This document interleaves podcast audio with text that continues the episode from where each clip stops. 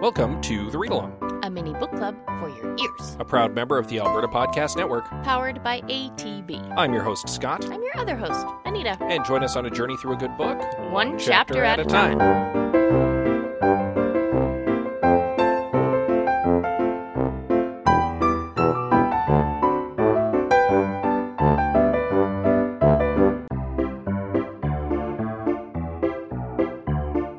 This episode is brought to you by Taproot Edmonton, your source for curiosity driven coverage of our city cultivated by the community. Taproot publishes weekly roundups on a variety of topics, including media, food, tech, health innovation, arts, music, regional news, business, and city council. Taproot's curators gather up the headlines and happenings on these files and deliver them direct to your inbox. You can get one or two for free if you want more. Become a Taproot member. Then you can get as many as you want, plus other perks for just $10 a month or $100 a year. You can get informed right now at taprootedmonton.ca.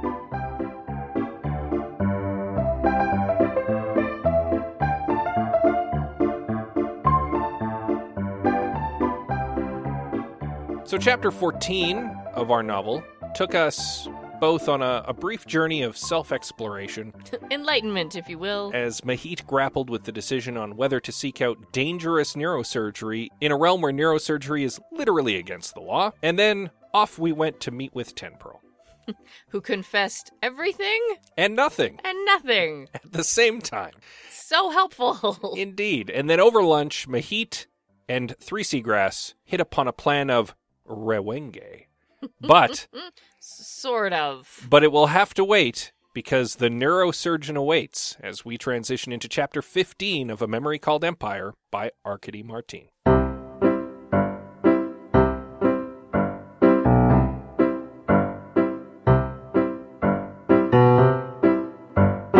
Flavor text.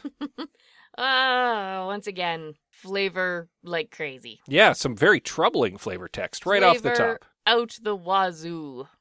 Actually, I thought the flavor text was pretty brief and straightforward this time. It was, but oh, there's so much to read into it. The the text Kalanli flavor text is just vague enough to cause a whole bunch of questions. Oh no, I don't think it's vague at all. Uh, it's pretty clearly one lightning taking the imperial flagship and going rogue Yes. and turning around and coming back to Texcalon airspace. So there is a warship, at least one warship, currently hovering over the planet with guns aimed at the planet. well, you don't know where the guns are aimed. I would presume at the planet. It's true. But it raises for me so many questions. The biggest one being why? Well, I think One Lightning, in his uh, first public appearance in this novel, uh, made pretty clear what his motivation was. Yes. Th- he he is accusing 30 Larkspur of attempting to usurp the throne using immoral technology Yes. and he intends to save the people from this heretical blue blood And he's doing that by Blowing- entering their ra- airspace at ramming speed. and blowing up the populace that's usually how it works isn't it I have no idea. I don't know what he's trying to prove. I don't know what his plan is. he's I don't attempting um, actually know what's going on. I only know what his ship has done slash is doing. yeah he he's taken a very powerful and very big warship and he's turned it around and parked it over the capital i think his intentions are pretty clear he's enacting a military coup Yes, but in true Tex Kalon fashion, what does it mean?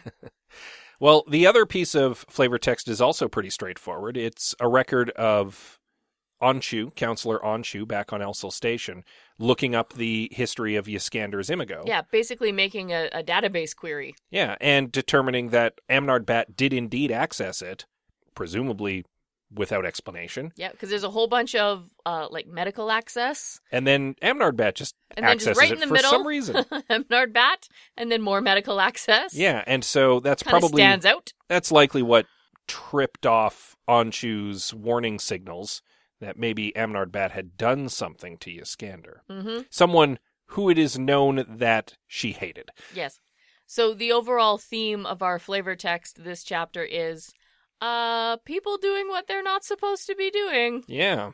and uh getting not getting caught doing it, but other people being like, "Hey, you're doing something you shouldn't be doing." Speaking of doing things we shouldn't be doing, Mahit and Three Seagrass begin heading for the subway. Oh, yes. Adventures in Crossing the City again. Yeah, they uh, they're leaving basically right from lunch, and they're going to be meeting up with Twelve Azalea at the Grand Central Station of the palace. Yes. to head out to this far flung burb in the Ecumenopolis where 12 Azalea has lined up an illegal neurosurgeon to do this surgery. Black market brain surgery, if you will. Yeah. Well, actually, they leave the palace to go to the train station. Because there's that bit about how they have to get past the sunlit again, Yeah. and it makes Mahit very nervous. yeah. Um she also gets the sense that the the sunlit are keeping an eye on them and she again gets the sense that the mists are on their tail Mhm. and it's this weird sensation for her where it's like everyone is watching them but nobody's actually doing anything about it right? They're just being stared at a lot. yeah like nobody's stopping them from doing what they're doing but everybody seems real interested in what they're in- doing Mm, yeah, in what they're doing. And it's just a little um disconcerting. yeah Right. and i mean the mists obviously answer directly to eight loop we don't know who the sunlit are currently working for No, other than the city algorithm but not, not yet anyway. But this city algorithm presumably has been suborned by someone. So again, we we know that people are watching them, but we don't know why or who. yeah.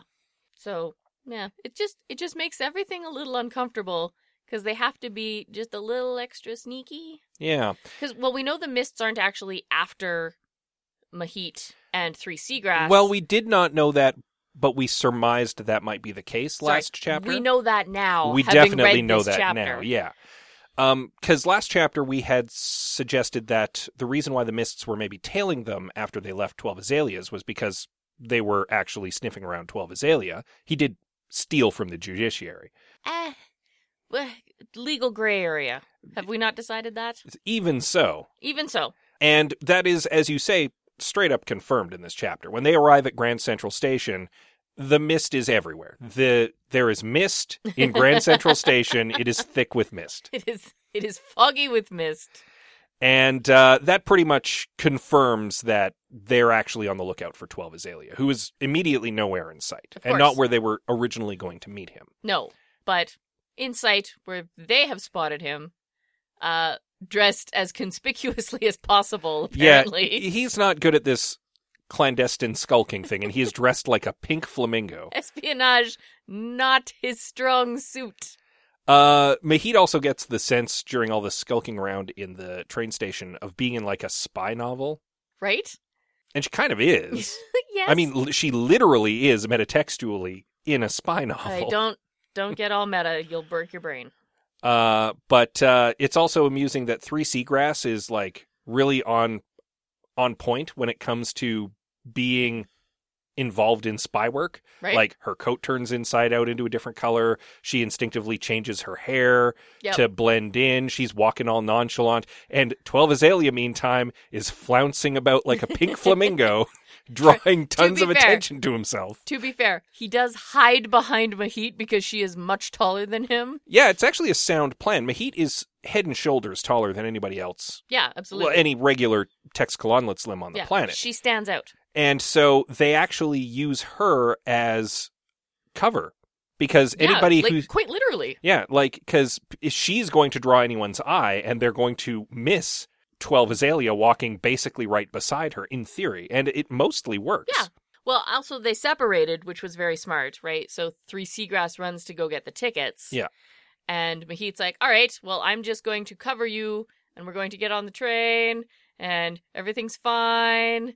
Nothing to see here." Uh, Twelve Azalea does confirm that um, the Mists are much more interested in him today than they were the previous day. Yes. That he was tailed by them because he was originally followed by a mist, apparently And now he's being followed by several m- by mist, like all of the mists, mist, mist, mists, mist, the mists. mists. Um, and he does note that they're also not making a move on him. So again, they're interested in him, but they haven't made a move yet. Right. And that means that they're they're watching him to see what he does. And Mahit intuits his immediate concern here, which is that if they follow them to the neurosurgeon, the plan is over. Yeah. The jig is up. Like the the mists will stop that from happening. And then again, Mahit is denied the information that she needs in order to act Right. which is what so far in this novel, every step of the way, people have been trying to prevent her from getting the information she needs to act. 19 Ads was doing that. Uh, 8 Loop is doing that. 10 Pearl is doing that. It seems like everyone is just trying to prevent her from getting the vital information she needs to, to do what she yeah, needs to do. do her job and actually get something done. Um, I really appreciated her resolve that yeah, the mists will she they'll definitely catch them all getting on the train, but she was going to be absolutely certain that they had no idea where they were getting off. They'll yeah. know that they were on train B, but they don't know which Yeah. of the 20 stops. Yeah, which of the umpteen stops there would be in between, so they don't know where they're getting off. And this is the part that that struck me as very interesting. Uh, Three Seagrass sort of gave them the slip, kind of right. She Mm-hmm. gets on the train. The Mist do not get on the train, which says something about their jurisdiction. They can't just get on the train. They Actually, didn't have tickets. this this raised an interesting point for me. And I don't I don't think it's an intentional mistake. I think that it's a, a clue, but I don't know what it's a clue about. that the Mists weren't allowed on the train. Follow the the train of events here for a second with me. Uh, Mahit and 3 Seagrass uh, split up. 3 Seagrass goes to get s- the tickets for them to get on the train, while Mahit and 12 Azalea move off over by the train so that they can be there to meet up with 3 Seagrass. They get spotted out Mhm. shortly before 3 Seagrass joins up with them. And they see some mists converging on them. Obviously, the mists have decided to make their move now. And Mahit decides, nope, we're not talking to them. We're not being taken into custody. We're getting on the train right now. And she grabs 12 Azalea. She runs on the train, which the door Iris is open for them and Iris is closed behind them. And then the train starts to move, and Three Seagrass catches up to them, having also just caught the train before it took off, and was like, whew, well, we, we evaded the mists. They couldn't get on the train because they didn't have tickets. Even though Mahita and Twelve Azalea just got on the train without tickets. Yeah, Three Seagrass gives them their tickets on the train. So, why couldn't the Mists get on the train? Or, perhaps more importantly, why could 12 Azalea and Mahit get on the train? A train that is run, might I add, by the city algorithm. It was designed to run the train. So, I'm just saying Something about the trains running on time. there's there may be something going on there. I I picked up on it uh, because it seemed weird to me that the Mists couldn't get on the train without a ticket, but Mahit and Twelve Azalea could. Are you suggesting that perhaps Three Seagrass is in cahoots with the Mist? I'm suggesting that Three Seagrass might not be trustworthy, which we You've been saying that for several chapters now. I've only been saying that for one chapter Mm. prior. I'm just saying that that the sequence of events and it's easy to miss because things happen real fast, but the sequence of events is such that two people got on the train without tickets and then we were told that two people couldn't get on the train because they didn't have tickets. So, and it again in the heat of the moment, Mahit doesn't pick up on it. So it's not really focused on. And 12 Azalea doesn't pick up on it. So it's not really focused on. It's plausible that Three Seagrass purchased the tickets via her cloud hook, which had uh, like identity information attached to it. Which might have gotten 12 Azalea on the train. yeah, and But, Mahit. but Mahit doesn't have a cloud hook. She No. needs three seagrass to literally open doors for her. It's true. But in this case, it's possible that because a ticket was purchased, if it has Mahit's picture attached to it, Or that the door opened for 12 Azalea and Mahit came through with him. yeah, that's again But then- plausible. But then why give them physical tickets? well, yes. I- well, they did make purchase of tickets, physical or not, It could be me reading into nothing. But again, or it could be something that I'm justifying that isn't actually justified. fair enough. It could be nothing. Or it could be everything. Mhm. So if I'm right and they're on that train perfectly legitimately and Three Seagrass is trustworthy, why couldn't the Mists get on the train? Hmm. If the Mists could have gotten on the train and Three Seagrass was like, no, guys, I got this. Let's make it look like we've given them the slip. And Three Seagrass is completely untrustworthy. Uh, two ends of the spectrum, and I don't know which one is right. Well, and we don't know that three seagrass is necessarily in cahoots with the mists or the judiciary or eight loop. hmm But we don't know that she's not either. But we also don't know that she's not. We do, however, get a little more information about information in this chapter. It, it Mhm. actually happens before they board the train, but I Oh, mean, yeah. on the train trip is a good little place for us to to talk about it real quickly. Um, and that is that uh, the information ministry is a government ministry. It's civilian run, it is a civilian organization, but it used to be military intelligence. Yes. The problem was that military intelligence was really good at helping the military coup. And they went, oh, wait, that's bad. Yeah, and so finally the government split off military intelligence into uh, a ministry that was directly under the emperor's control Yes. so that it would be less likely to coup. Cool. there's, there's a lot of overthrowing happening. Maybe, maybe let's put a cork in that. You know, good of the empire, etc., etc. Indeed. So, as they discuss how many drinks over how long a time Three Seagrass is going to be owing 12 Azalea over this whole fiasco, uh, the train makes its way through the Ecumenopolis. And we start to get a look at what the city planet looks like when you're not in the opulence of the palace. Yeah, what the rest of the city planet looks like. And it is high density living. of course, it is. uh, because as they move further and further away from the palace with its tall buildings and its beautiful open vistas and its lovely gardens, things get darker and danker and cramped. Uh, if you'll pardon the pun, it feels like they're going to the wrong side of the tracks. But they very much are. And they even kind of comment on that. Three Seagrass is like visibly uncomfortable being in this area. And 12 Azalea is kind of like, did you think I was going to find an illegal neurosurgeon living down the block? Like, right? Like in a very lush suburban neighborhood? Yeah, like no, the the kind of work we're looking for, you go to the outskirts, uh, and they end up in uh, a dense, crowded province called Belltown Six. Yes. Uh, so packed that you can't even see the sky where the train gets off, which weirdly is comforting to me. Heat Yeah, makes her feel like home. a little bit. Did you notice there was a Belltown missing? I did not. I think it goes one, three, four, five, six. I think Belltown 2 is missing. Yeah, Maybe there's no stop in Belltown Two for some reason. Uh, maybe Belltown 2 is on the other side of 1 and then Maybe Belltown Two isn't there anymore. maybe it's shaped like an L. I don't know. I just thought it was interesting that it wasn't one, two, three, four, five. It was 1, 3. Uh, maybe Four, one and five. two. Maybe one and two merged at some point. Could be. We don't know. We don't know. Anyway. Maybe there is a story there, and we're not privy to it. Weird little detail that I noticed. That's all. The trio get off the train and make their way through the packed hive of Belltown 6 to where Five Portico, alias, is living. And uh, she is going to be the neurosurgeon who's going to be working on Mahit this evening.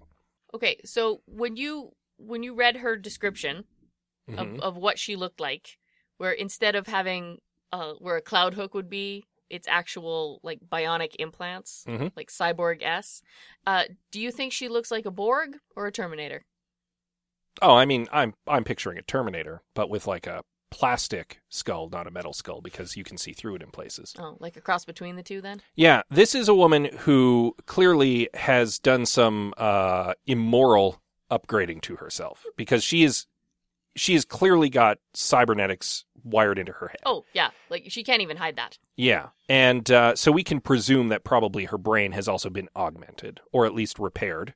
If, Possibly. if she if she is uh, cybernetic due to injury and not due to Mhm. transhumanism, well that depends are are cybernetics sorry, in- trans texcolonlism.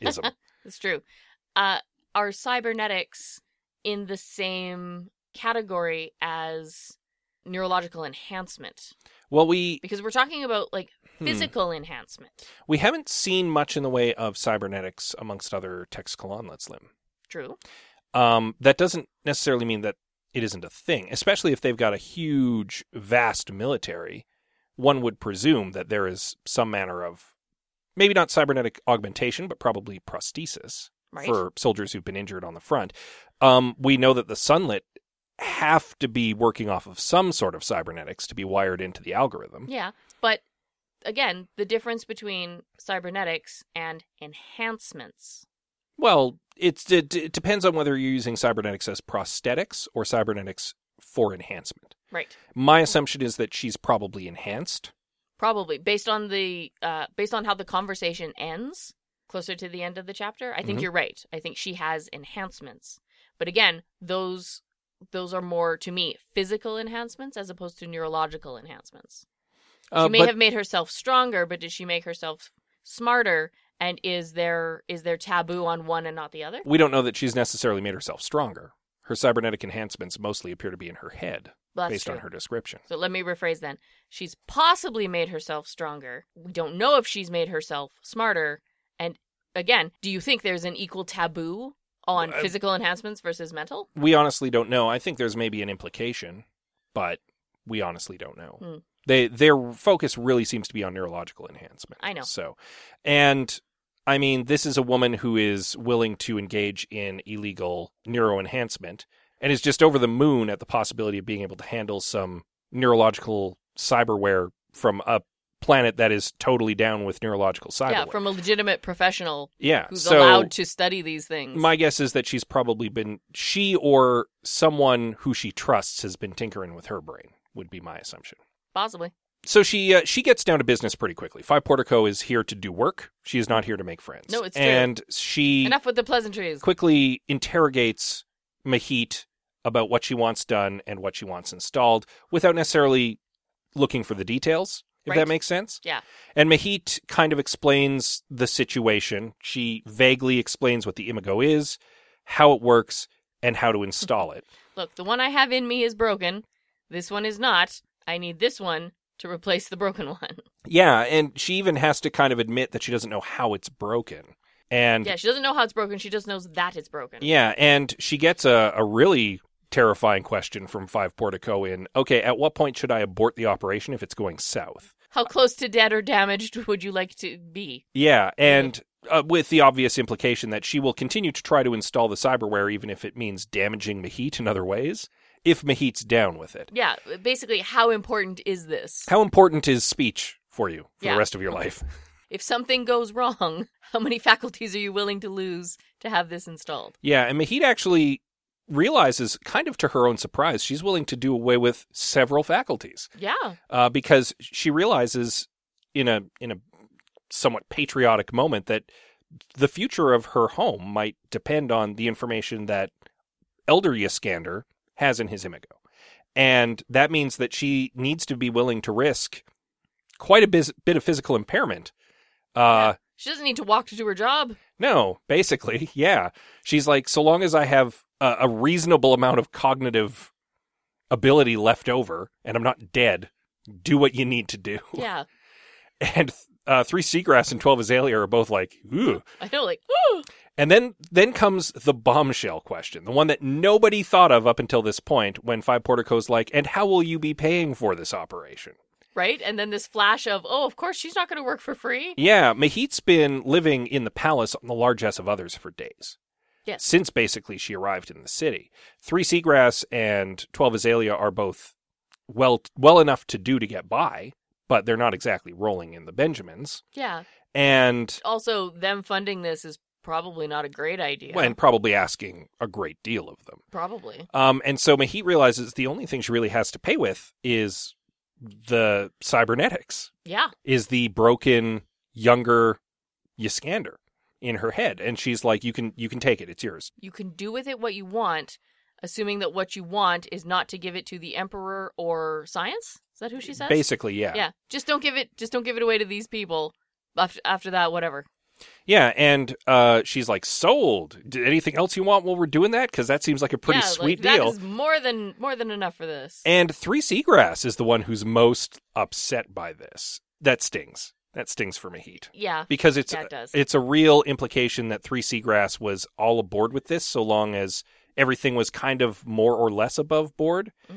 And now that Mahid is actually making a kind of illegal transaction, now th- that's that's got, crossed the line for Three Seagrass. Yeah. Even though interestingly, Twelve Azalea is just like whatevs. well he doesn't really have a lot of stake in imago technology three seagrass kind of does because she's the ambassador's liaison Yeah. okay so i have a question for you that i haven't really that i kind of want to talk through 'Kay. because i haven't really been able to answer it myself Sure. uh, just how terrible of an idea is it to hand over Imago technology, even if it's broken, to uh, Five Portico? I mean, it's probably not a great idea. Five Portico's perhaps a little more trustworthy than most because she's going to be discreet. My concern is that if Will she though? well, by necessity because if she widely proliferates the technology it's going to be traced back to her and she's going to end up probably uh, up on capital crimes Oh, fair enough. Okay. um My question, though, is if let's presume that Arkady Martin is going to write more stories set in this universe, possibly with Mahit as a as a character. We don't know for sure. Mahit might be dead by the end of the book. We Uh, don't know. If she leaves behind younger Yaskander and Five Portico manages to fix younger Yaskander, in the future, could someone with the imago of younger Yaskander turn up and cause problems for Mahit, who's got the imago of elder Yaskander, or Mahit's successor, who has an imago of Mahit slash elder Yaskander slash the other previous ambassador? Right? Yeah. That's my my curiosity is that they're leaving another co- copy of Yaskander out there Yeah. Is that going to cause a paradox? and he could cut well not a paradox but complications Uh, Indeed. because um back on Elsel station the presumption is there's only one copy of anybody's imago Yaskander's kind of unique in that he's got two copies of himself out there the younger Yaskander that was left on the station now damaged and in Mahit and the elder version of himself which was lying dead on a slab in the judiciary for a few weeks Indeed. so there are two copies of Yaskander Yes. That's so that leads back to my question. How terrible is it that she's now released like an imago, albeit broken, but still an imago kind of just out into the world. who knows hard to say I know, right? Hard to say what the. Uh, like, will the ramifications be minor? oh no, Will I'm Five Portico be like, aha, well, I can't fix this one, but I can replicate it, and then she'll have an empty one, or worse, one with another copy of Yaskander in another copy of Iskander in it. Iskander's everywhere. it. Just uh, world lousy with Yaskanders. right so is is this gonna start like a weird underground like imago line Who knows? maybe? Who i knows? don't know i can imagine a bunch of scenarios all of them kind of scary Uh, it's difficult to say what the consequences of this action will be, especially because the action has not actually happened yet. it's true there has been no Mm. action as of yet The transaction has not yet occurred because the promised imago is still in Mahit's brain. i'm allowed to speculate And no, that's fair. Speculation is wild, irresponsible speculation is half of what makes this Yeah, podcast. it's what great. we do best Uh, but you can perhaps get a leg up on on us, at least present us, uh, by reading up on the next chapter, which would be chapter 16, yes uh, in time for next week. And in the meantime, uh, there are some other Alberta Podcast Network podcasts worth checking out. oh there sure are In the modern world, for men, modern society has created a reawakening of the question what does it mean to be a man? It is not as clear cut as it once was, and the answers are as varied, infinite, and complex as can be. This is where the podcast Modern Manhood comes in.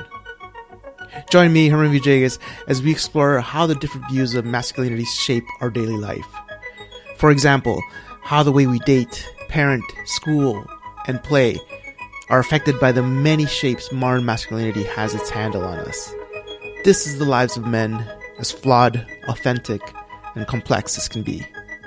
This is Modern Manhood, a proud podcast of the Alberta Podcast Network, powered by ATV. so yeah feel free to check out modern manhood Yeah, it's a great listen, whether you're a man or a not man. men or otherwise Uh, it is uh, it is definitely worth checking out, and uh, it's a very interesting and informative podcast about just kind of the changing world of manhood. oh What? about about the changing manscape i'll show myself out All right. Uh, while Nita shows herself out, you can also begin to show yourself out of our podcast by uh, maybe giving us a rating and review on your podcatcher of choice. would be appreciated. Indeed. You can also check us out uh, online on the social media. Yes, uh, Twitter, Facebook, Instagram, and Goodreads. Yeah, we're are at the- our options. Wherever there is an at, we are at the read along. And if there's not an at, we're probably just the read along. Just the read along. You can send us an email if you like. We're the read along at gmail.com. Scott promises to read it. And I also promise to see you next time. Hima goes everywhere. So many Yaskanders.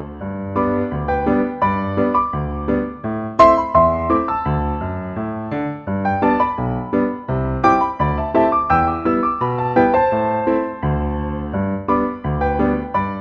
Thank you for joining us on The Read Along with your hosts, Anita and Scott Bourgeois, a proud member of the Alberta Podcast Network, powered by ATB. All read along music is by Kevin McLeod at Incompetech.com. Cover art is by Aaron Beaver. Be sure to join us on Twitter, Instagram, and Facebook at The Read Along, and check out our group on Goodreads.com.